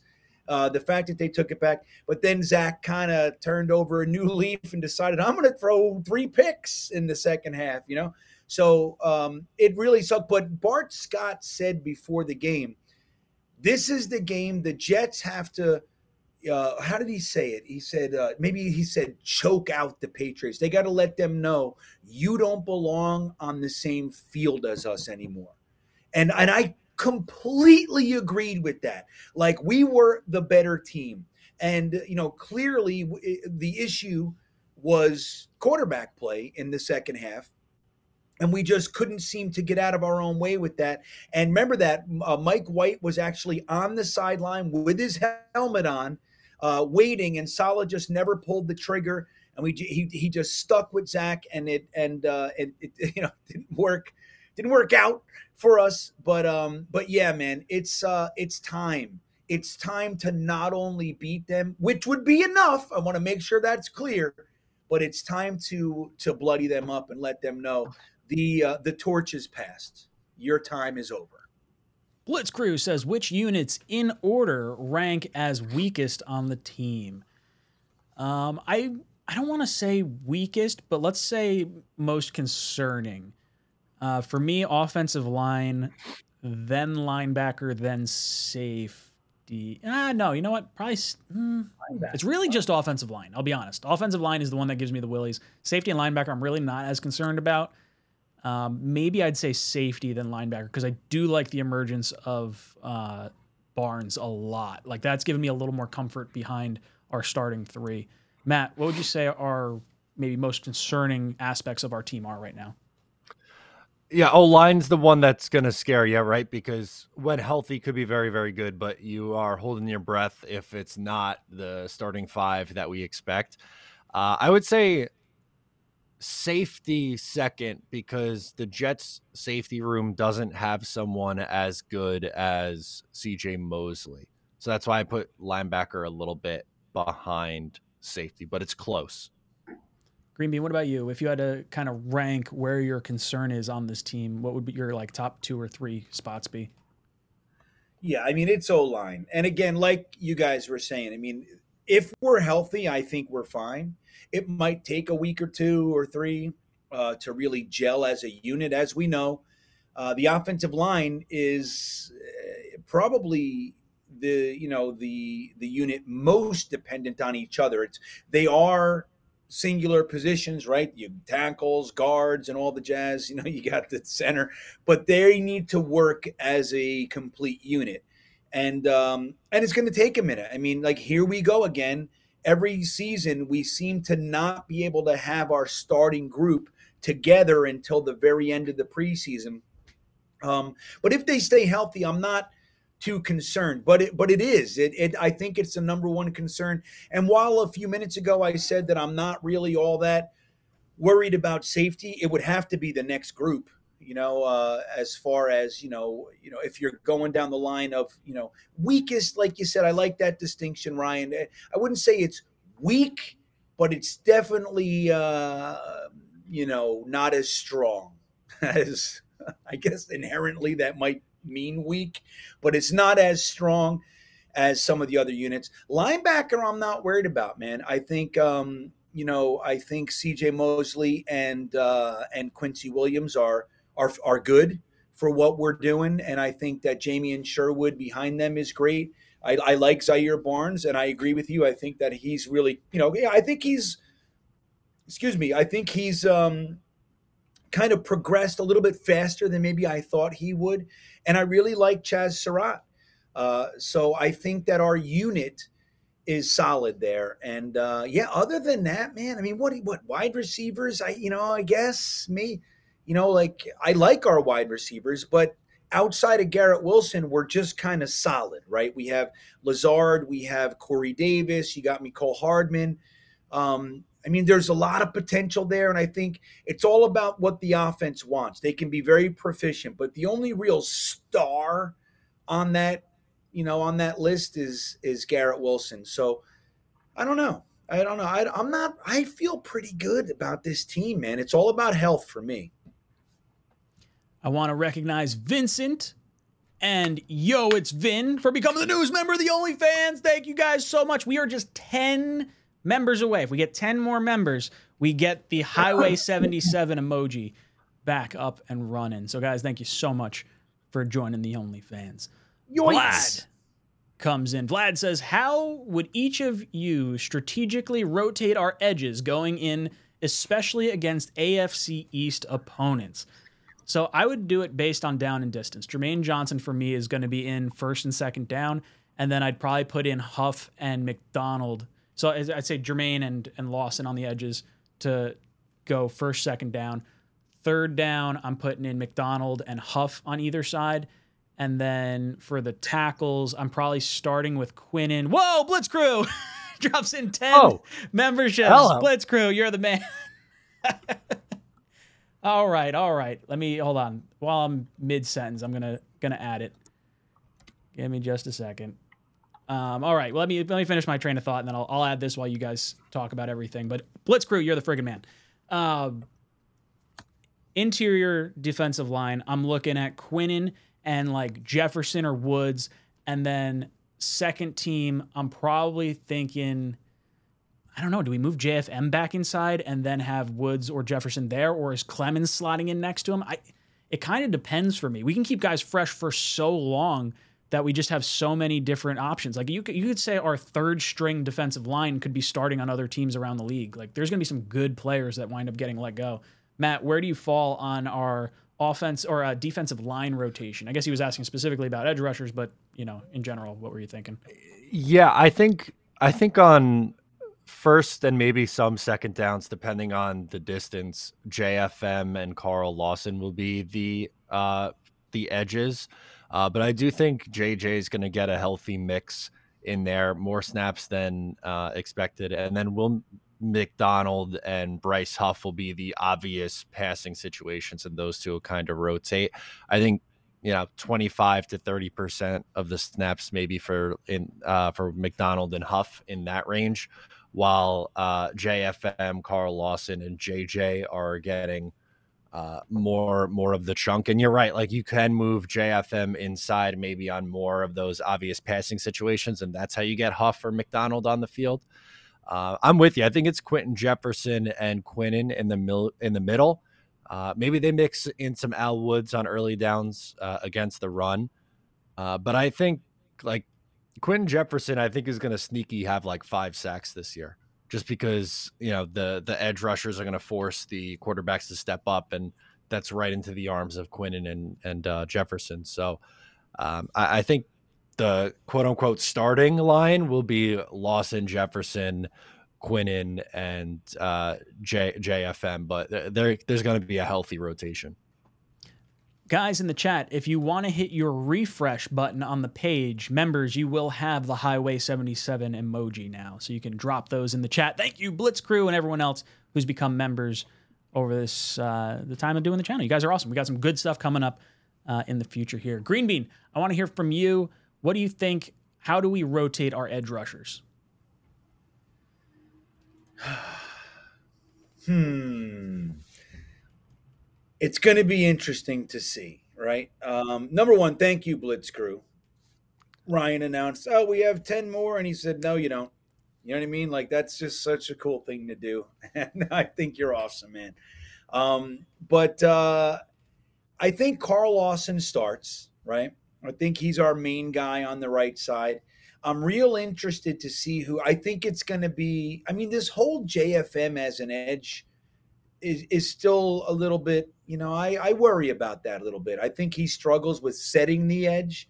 Um, he does a good job at times, but I really like him bouncing inside, like you were saying, Matt, like Quinton Jefferson starting next to Quinnen. I, I would like to see JFM as kind of the you know the starter in there on maybe first and second. But then you want to see Al Woods. He's a he's a run stuffer, right? So that's what you want to see. So I don't know, um, but I think Jermaine Johnson, dude, he's he's got to be a major facet on the left side of the line because not only is he is he proficient at pass rushing, uh, but he's a damn good run guy. Like he and, and he sets the edge very, very well. But then you got Bryce Huff and you got uh, Will McDonald. And what's Micheal Clemons's role going to be? Are they really bouncing him inside? He played a lot of end uh, in the preseason, so uh, um, I don't know, man. I think uh, I think it's going to be interesting to see, and I wonder if they're going to be able to you know, game plan who it is that gets more playing time uh, versus who they think that you know, d- you know, depending on the team we're playing, which guys we have they feel can better uh, exploit the potential weaknesses of the of the tackles that we're playing. So I, I I think when you have this many guys, you can start thinking about it like that. You know, you might have a guy that against this offensive line he's he's made for it. But against next week's offensive line, that guy, you know, that tackle can do a better job of neutralizing him. So you switch him out with a different edge rusher. I think we're going to see some of that stuff, but I want to see a heavy dose of Jermaine Johnson, dude. I think he's earned it, and I think uh, you know, being a first round pick, he's kind of the forgotten first round pick. Uh, with having obviously Sauce and Garrett win rookies of the year, um, you know, Jermaine Johnson's, you know, rookie year, which was solid, is kind of forgotten. But we've seen him in the preseason. He looks great. He looks like he's ready to kind of take that next step. And I'd, I'd like to see them give him the opportunity to do so. Uh, I see Blitz Crew mentioned, did we talk about the poll question yet? So let's bring that up real quick. Then we're going to get to Douglas and Professor Hulk's super chats. I see you guys uh, waiting in limbo, so we will get to that. Uh, should the Jets sign Jason Peters as insurance? Now, it was brought up would he go play for Joe Douglas and the Jets? Jets have some offensive line issues. He said, yes, I would go over there. You know, even if they want me to, you know, be a veteran, they want me to sit behind someone. I don't have to start. I just want to play. Um, 65% of our 460 votes said yes to Jason Peters as insurance. Now, the last two years, he did not get paid more than $2 million. I think it was like 1.3 and $1.7 million each of the last two years. That was his time in Chicago and his time in Dallas. So if you're asking me if I could pay Jason Peters $2 million to hopefully not have to use him, yes. All damn day, yes. Matt, your thoughts on Jason Peters? Yeah, uh, not as a starter. I don't feel comfortable with him if like that was our plan as a uh, as a starting line spot, but I feel more comfortable with him than I do Billy Turner or Max Mitchell, and I feel a hell lot of a lot more comfortable with him taking AVT, Mekhi Becton, Carter Warren, Max Mitchell, Joe Tippmann, even. Uh, guys like that under his wing, uh, along with Duane Brown and helping them. I, I kind of equated it to uh, when the Jets brought back Ty Law in 2008, and he really helped Darrelle Revis out a lot. And then Revis blossomed into maybe one of the best cornerbacks of all time after that. Um, so, uh, you know, I think there are some positive dividends that could, you know, come out of this. Yeah, and there, we could definitely wait till after week one as well, because then his money's not guaranteed. That's what a lot of teams will end up doing. Uh, Green Bean, how do you where do you fall on the Jason Peters stuff? Would you like to bring him in, or are you kind of like, let's wait and see? Yeah, no, yeah, no, I would. I, I think. I mean, he's what eighty four years old, but he's still he's rounding still, down right? Yeah, dude, he's still solid. And for an undrafted free agent, man, I'll tell you, that guy carved himself out a nice little career there. But 100, the, the 118 million dollars over his career, dude. It's amazing, and he's a stud. Make mm-hmm. no mistake.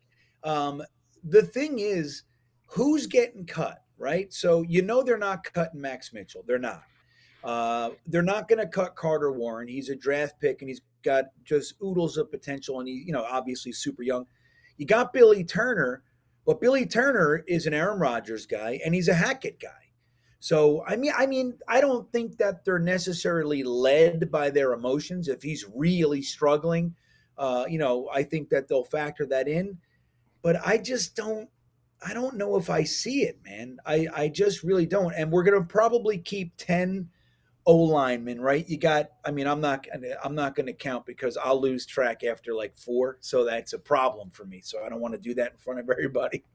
But you know, with Wes Schweitzer, you got Tippmann, you got McGovern, you got AVT, you know, again, Carter Warren, you know, Becton, Duane Brown, Laken Tomlinson. Like, you know, we're running out of spots here. So we bring on Jason Peters in my opinion, it's probably got to be Peters or Turner. And I just see Turner as one of their guys. Um, I just don't know if that's realistic. I would be a fan of it personally.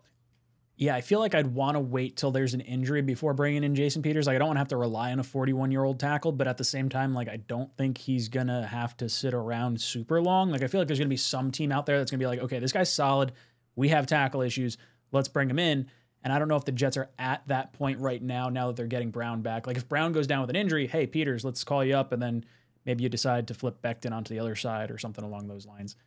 Um, but yeah, I'm kind of in line with you guys. I do like the move. Douglas says, based on the preview clip of Hard Knocks, could all of Zach's errant passes been from his headband not being absorbent enough? Um, I didn't see this clip. If it is, I 100% buy it. it's definitely it's all about uh, you know superstitious things with with sports fans. Like I haven't changed my underwear since the last playoff run because I, you know, I've been waiting. Just, it's got to And- happen, and look, right? Like, hey, and- come and January, Daddy's getting a another new pair of child. boxers.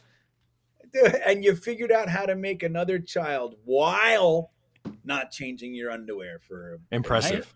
I know. impressive. Speaking of my underwear, Manscaped. Now, Brett. No, I'm kidding. Oh.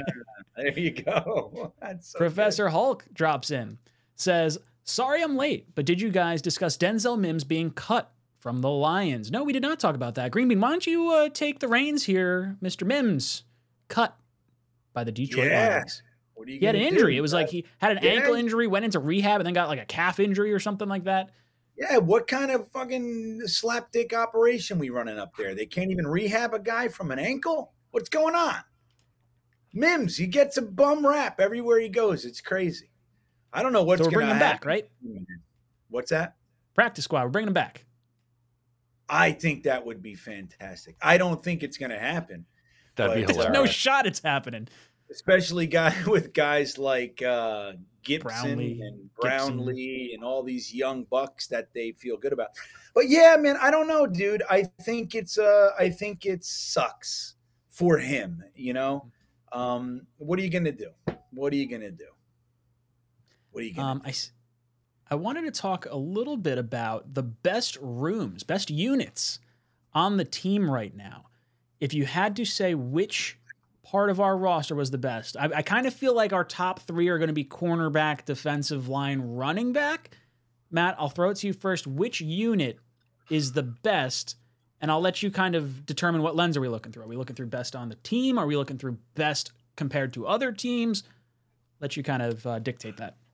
Um, I will. I'm gonna go best on the team, uh, and, and I'll start. I will only. I'll only take one.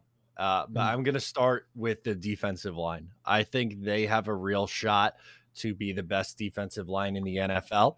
I know the Eagles and the 49ers, for good reason, have uh, are are up there as well. I would say the Jets are in the conversation with that with those three, and the Eagles and the 49ers might have proven it a little bit more than the Jets have.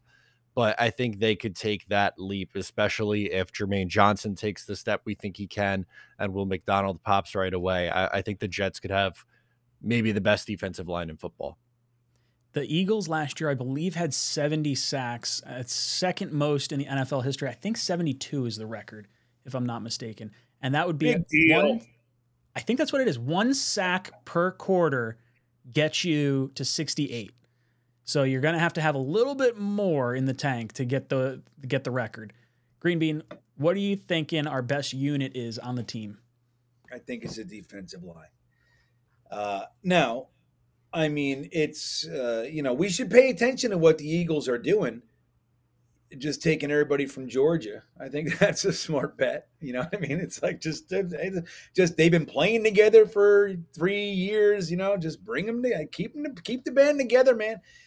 Uh, I think it's impressive what they're doing, and I, adding Jalen Carter uh, to that team, I think is is beastly. You know, um, but I still think our best unit is our defensive line. There's an argument to be made that our cornerbacks are uh, are in that discussion with Sauce, DJ Reed, and Michael Carter II. I mean, dude, that's uh, you know arguably the best trio we've had here. Period. I mean, you know, when, when it was Revis and Cromartie, I mean, they were tops, but.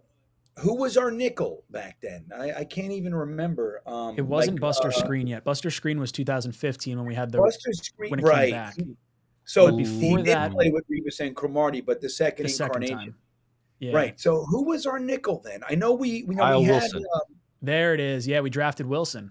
oh my in god! 2010. 2009, I was going to say Lito Sheppard, but he was the other corner outside. I can't think of who the slot, I can't think of who the slot, Drew Coleman?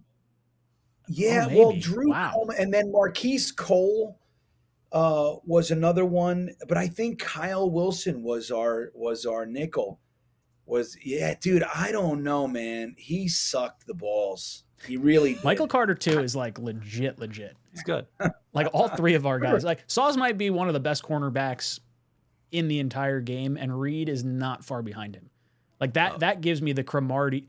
Sauce gives me like Cromartie Revis hybrid. Like if you had to make a cornerback in a lab, that's what Sauce is. Yeah. Dude, Sauce is such a stud muffin. I mean, he really is, man. And if he can continue, like if he has, like we believe he has the work ethic and and the you know the true desire to continue to improve and all that. Um, if he is that person, that player, you know, the sky is the is really the limit for him. And uh, because, like you said, I mean, he's like he's like what you would make a quarterback oh, I'm sorry, how you would create a cornerback in the lab. Um, he's got he's got all of it, man. And his ability, like you know, there was a few plays that you know have been clipped up from last year. You know, sticking with receivers like a big receiver like him. I'm sorry, a big cornerback like him. You know, generally speaking, they don't have the ability to, and, and even Revis to supply to guys like Welker they beat Revis, you know, like their quickness. Like Revis wasn't able to always keep up with those types of guys. Sauce can do that, man. And that's that's crazy rare. So and Michael Carter II is really under uh, you know, appreciated in my opinion. Not so much by Jets fans these days, but I think out there it's like he's kind of forgotten. As is DJ Reed to a large extent. But man oh man, is that group something else. Um, and yeah, it might be the best trio that we've had here. Um, and and the longer they get to play together, the better, man. We never see it. It's just it's been like 10, 12 years since we've seen a a positional group stay together for more than a year or two. It's always changing. Like if we can keep these, you know, this group together for a little while, uh, they're going to be all the better. I think. I mean, the uh, the excitement I have for that group. So I do think the defensive line is the best group, particularly on you know how deep they are. But the cornerbacks are no joke either, man. Yeah, I'll come in and I'll say the running back room has a lot of hope and potential to be really good, but Breece is coming off an ACL. And then Dalvin Cook, there's a lot of stats to to indicate that maybe he's on the downward trend of his career. Michael Carter down year last year is he's he got the injury right now. Like so I, I can't really, in good faith, go with the running back position. I do think it's defensive line. Like when you're talking about our three lines that you could rotate out there, and our third line could be like a starting line on other teams, that is depth. Cornerback wise, I am happy with our starting three, even our backups in Echols and, and Hall. Like I feel like we're deep in that respect, but I think it's it's bar none our defensive line. And our defensive line is going to be the area that allows our secondary to take advantage of some of the opportunities that'll be presented to them. Um, so yeah, it's for me, it's it's defensive line. I think we're we're all in agreement right there. James drops in with the super chat. Thank you, James. He says, "Can you guys think of a? Uh, can you think of Jets player cut? Can you think of Jet player cuts that worked out on other teams? Bam could be the next one, unfortunately. So Jet players that have been cut that have worked out on other teams. Um, Harry Nickerson. I got, I got to think of like other other guys that have really like have Trevon we cut White, anyone no. real big that has gone on? Danny elsewhere? Woodhead, like Woodhead. Yeah, Woodhead. that's a that's a, that's a smart one. That's like oh, he went to the Patriots and then he dominated. I don't know. Who else? Chat, you got to help uh, us with uh, this. Yeah. Who else? John Abraham uh, wasn't cut. John Abraham was traded. Right. John Abraham was traded. Demario uh, Davis was traded. That was one that kind of popped into my head, but that wasn't no wasn't cut. Not no no not not when he went to the Saints. Uh, he we let him go. We didn't cut him. He was a free agent. We signed him as a free agent. Right. Uh, okay. So stupid, man. We traded. Right, so that that works. We then. traded uh, Calvin Pryor for Demario. We had Demario Davis. He left. Right. Mm-hmm. Then we traded uh, Calvin Pryor for Demario Davis. He had his best year as a pro and Maccagnan was like, eh. Avery Williamson. Avery Williamson, we traded. Uh, Frankie Luvu, they're saying in the chat, which is yeah, I saw Luvu in there. That's, That's a, good, good one. one. It is. That's a goodie. I liked Frankie Luvu too. I was, you know, that's one of the guys, and you know, it, we're we're you know we're nerds, right, uh, with this stuff. So, you know, we focus on the bottom end of the roster a little bit more than maybe a casual fan uh, would. So we get all upset about this stuff. But I was, I was bummed when we let Frankie Luvu go. I, I liked his potential. Now, did I think that he was going to be uh, anything more than maybe a rotational guy? Uh, maybe not, but I did like him uh, for the roster. But he's doing well down there, and uh, dude, uh, they love him. Uh, they and and rightfully so. He's a good he's a good one. But I tell you what, I was gonna say other of- names that are popping up in the chat. Uh, I see. Uh, well, I see Chad Pennington. I see Greg Dortch, and I see oh, what was the other one? Geno Smith. Geno Smith took a little bit, but Geno Smith. Geno wasn't well. cut though, right? Didn't his contract just expire? Uh, may have. Yeah, I guess it was just his He rookie was deal, here right? Like, we didn't 13, re-sign 14, after that. 15, 16. Yeah, he was here four years. So Yeah, so I guess it's not a cut, right? So No. I don't. Yeah, I don't know. Lu, was Luvu cut? yeah, I would think Ubu was cut. Yeah, he was part of the you know the the waivers. We you know Green Bean will never forget where he was when Frankie Luvu was cut.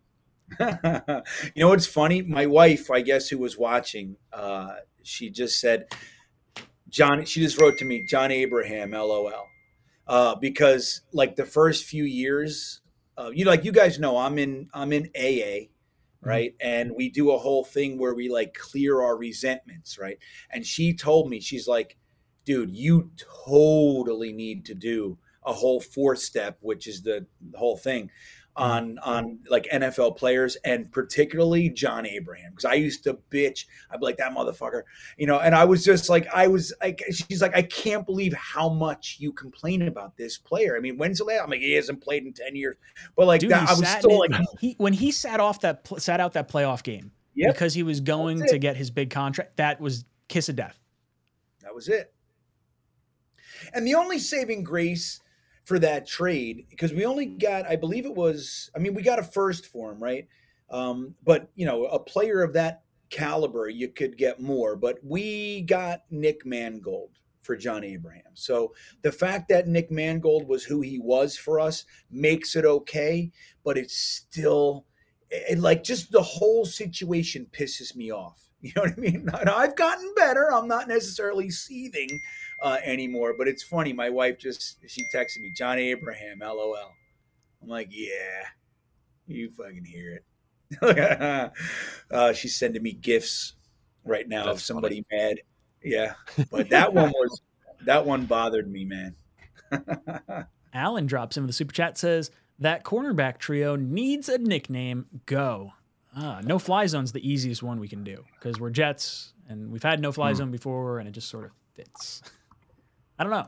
Do you guys have any other nicknames for our top three corners?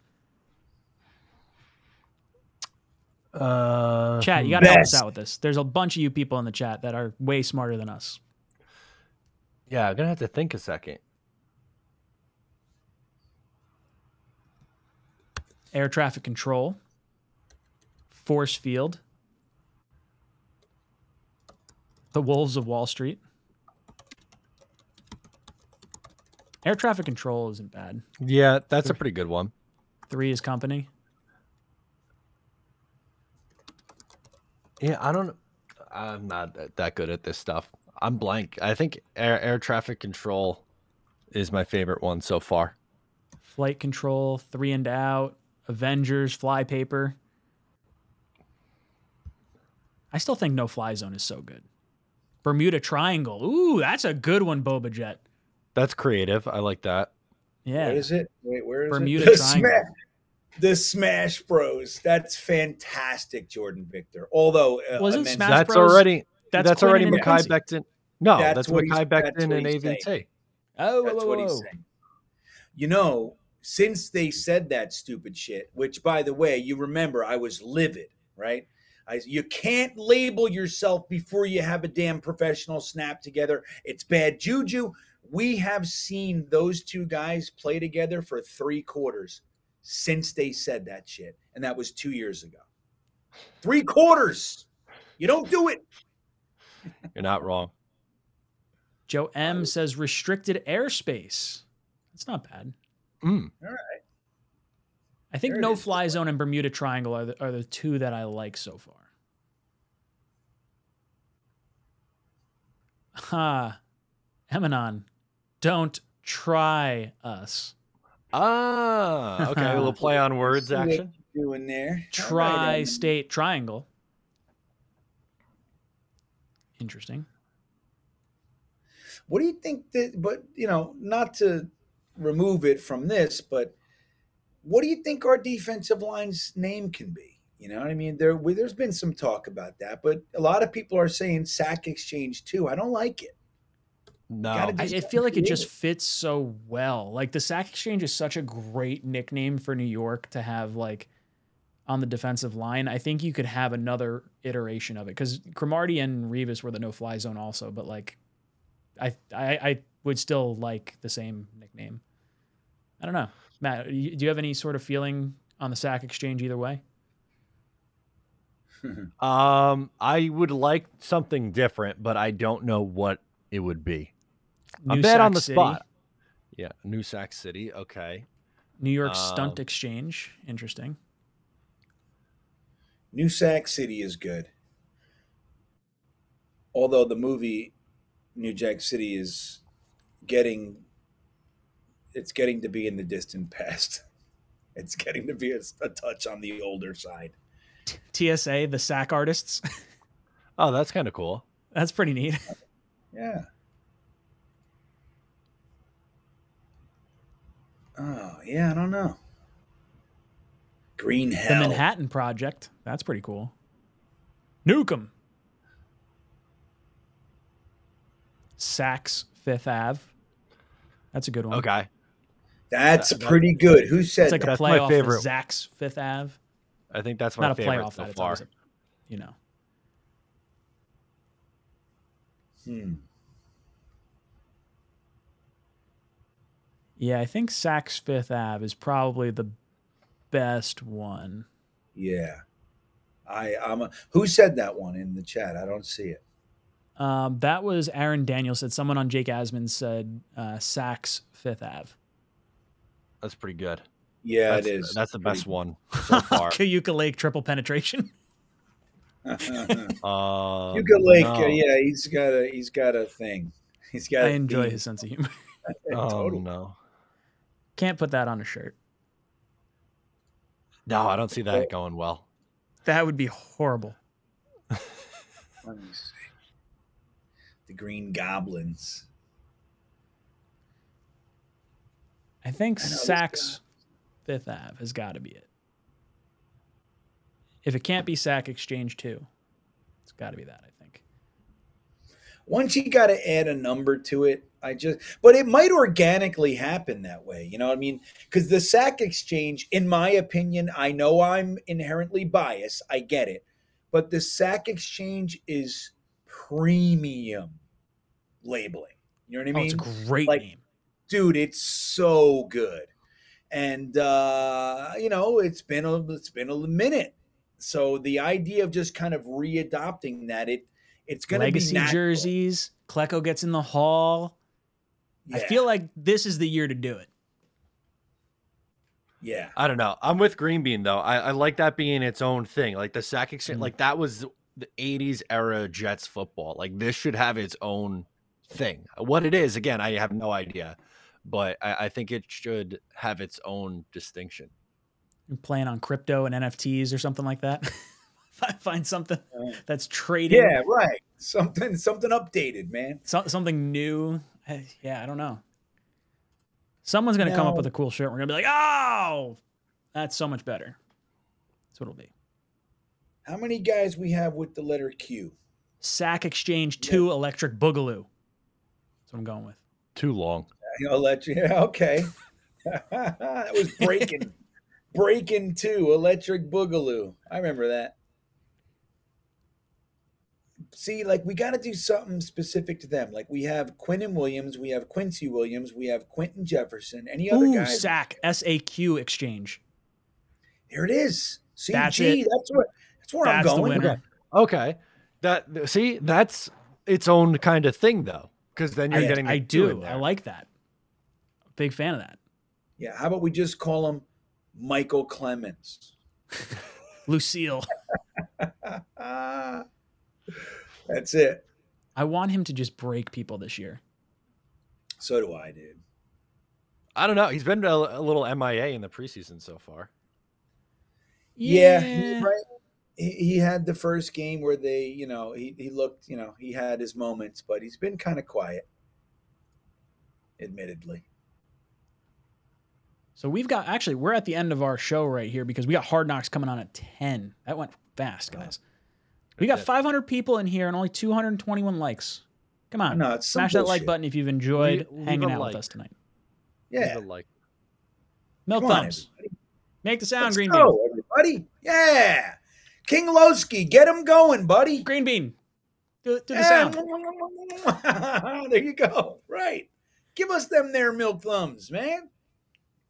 I love it. I love it. All right, let's do our uh, let's do our little giveaway here. Yeah. Bam. Baggage claim. Yeah, baggage claim. Claim. All right. Someone is going to be winning something. Something. A All What right, that something got- is, we don't know until the wheel spins. We got 38 lucky contestants tonight. 38. 38 in this rigged competition that we Yeah. have. Rig, Rigged. rig, rig, It's rig. Let's see, I got to move this. Move it down here. Random numbers. Sorry, what was the number? 38. Rigged. All right, 38. It's going to be Here we a go. We're going to do a random. Number nine. Nine. Number nine is Ka- Mike Kaz Jets all time. That's who it Oh, is. he's in there. Oh, yeah, Mike Kaz. All right, here we go. Let's see what Kaz is going to get. Time to spin the wheel. Baggage claim. Going to be a jersey, Kaz. Get him a jersey. Come on. Pillow. Respin? Oh, What what the hell is that? I think it's Do it again. I think it's leaning more on shirt, but I'm It- good with it another is. spin. Kaz, you want to do another sh- spin or you want to do shirt or mug? We'll give you the choice. I think it's definitely shirt, but I would be in favor of uh, another spin. I think that's very, very close. Spin it. So it's Mike Kaz is the Yeah, Mike Kaz. Mike Kaz. Uh, come on, let us know. We doing another spin or you want to do mug or shirt? You got four seconds, Kaz. One, Ten. two, nine, Oh man, six. Oh man, uh, need a rigged emoji. Oh no, that's not him. Sorry. We could we could work up a rigged. We do emoji. need a rigged emoji. What that, that- I think we've Uh, had enough times where it said rigged where we need to do it now. oh yeah, it's a thing for sure. Um, I don't know if Kaz is going to be paying attention to do this right now. No, he's there. He- he yeah, but he's not saying it's- anything. Yeah, because it's a delay. I think It's a big delay. that's what it is. I, I say we just spin it. Spin it. Let's see what happens. It's in the middle. I that yeah, that's clearly in the middle to me. I've never seen it land that close. to me. Jersey, Jersey, Jersey. Come on, Jer- no way. Shirt. That's definitely right. a shirt. now. Hey, hey, Mike man, Kaz. fate is fate. You win a shirt tonight. All right, real fast. Let's go around our panel. Mike Kaz, reach out to me. Jetstalk247 at gmail.com or talkin, T A L K I N, jets at gmail.com. We'll get your information, send you out a shirt. Let's go around our panel, give our closing thoughts. We'll be back here after uh, for our Hard Knocks recap, so make sure you tune in with us then. Green Bean, any last words? Yeah, you know, we're we're doing stuff. You know, we got Green Bean uh, Jets Pod episode 127 is out now. Uh, we talk about some stuff, and uh, we doing the game streams over here on this channel. So we're having a blast. Uh, Matt O'Leary, Jake Asman come and hung out with us last week. It was great. Um, but uh, yeah, man, looking forward to watching Hard Knocks. Matt, any last words? Tune back in at 11 for a reaction to Hard Knocks. We are going to get, I'm saying it, Ron Middleton this week. This is the Ron Middleton week.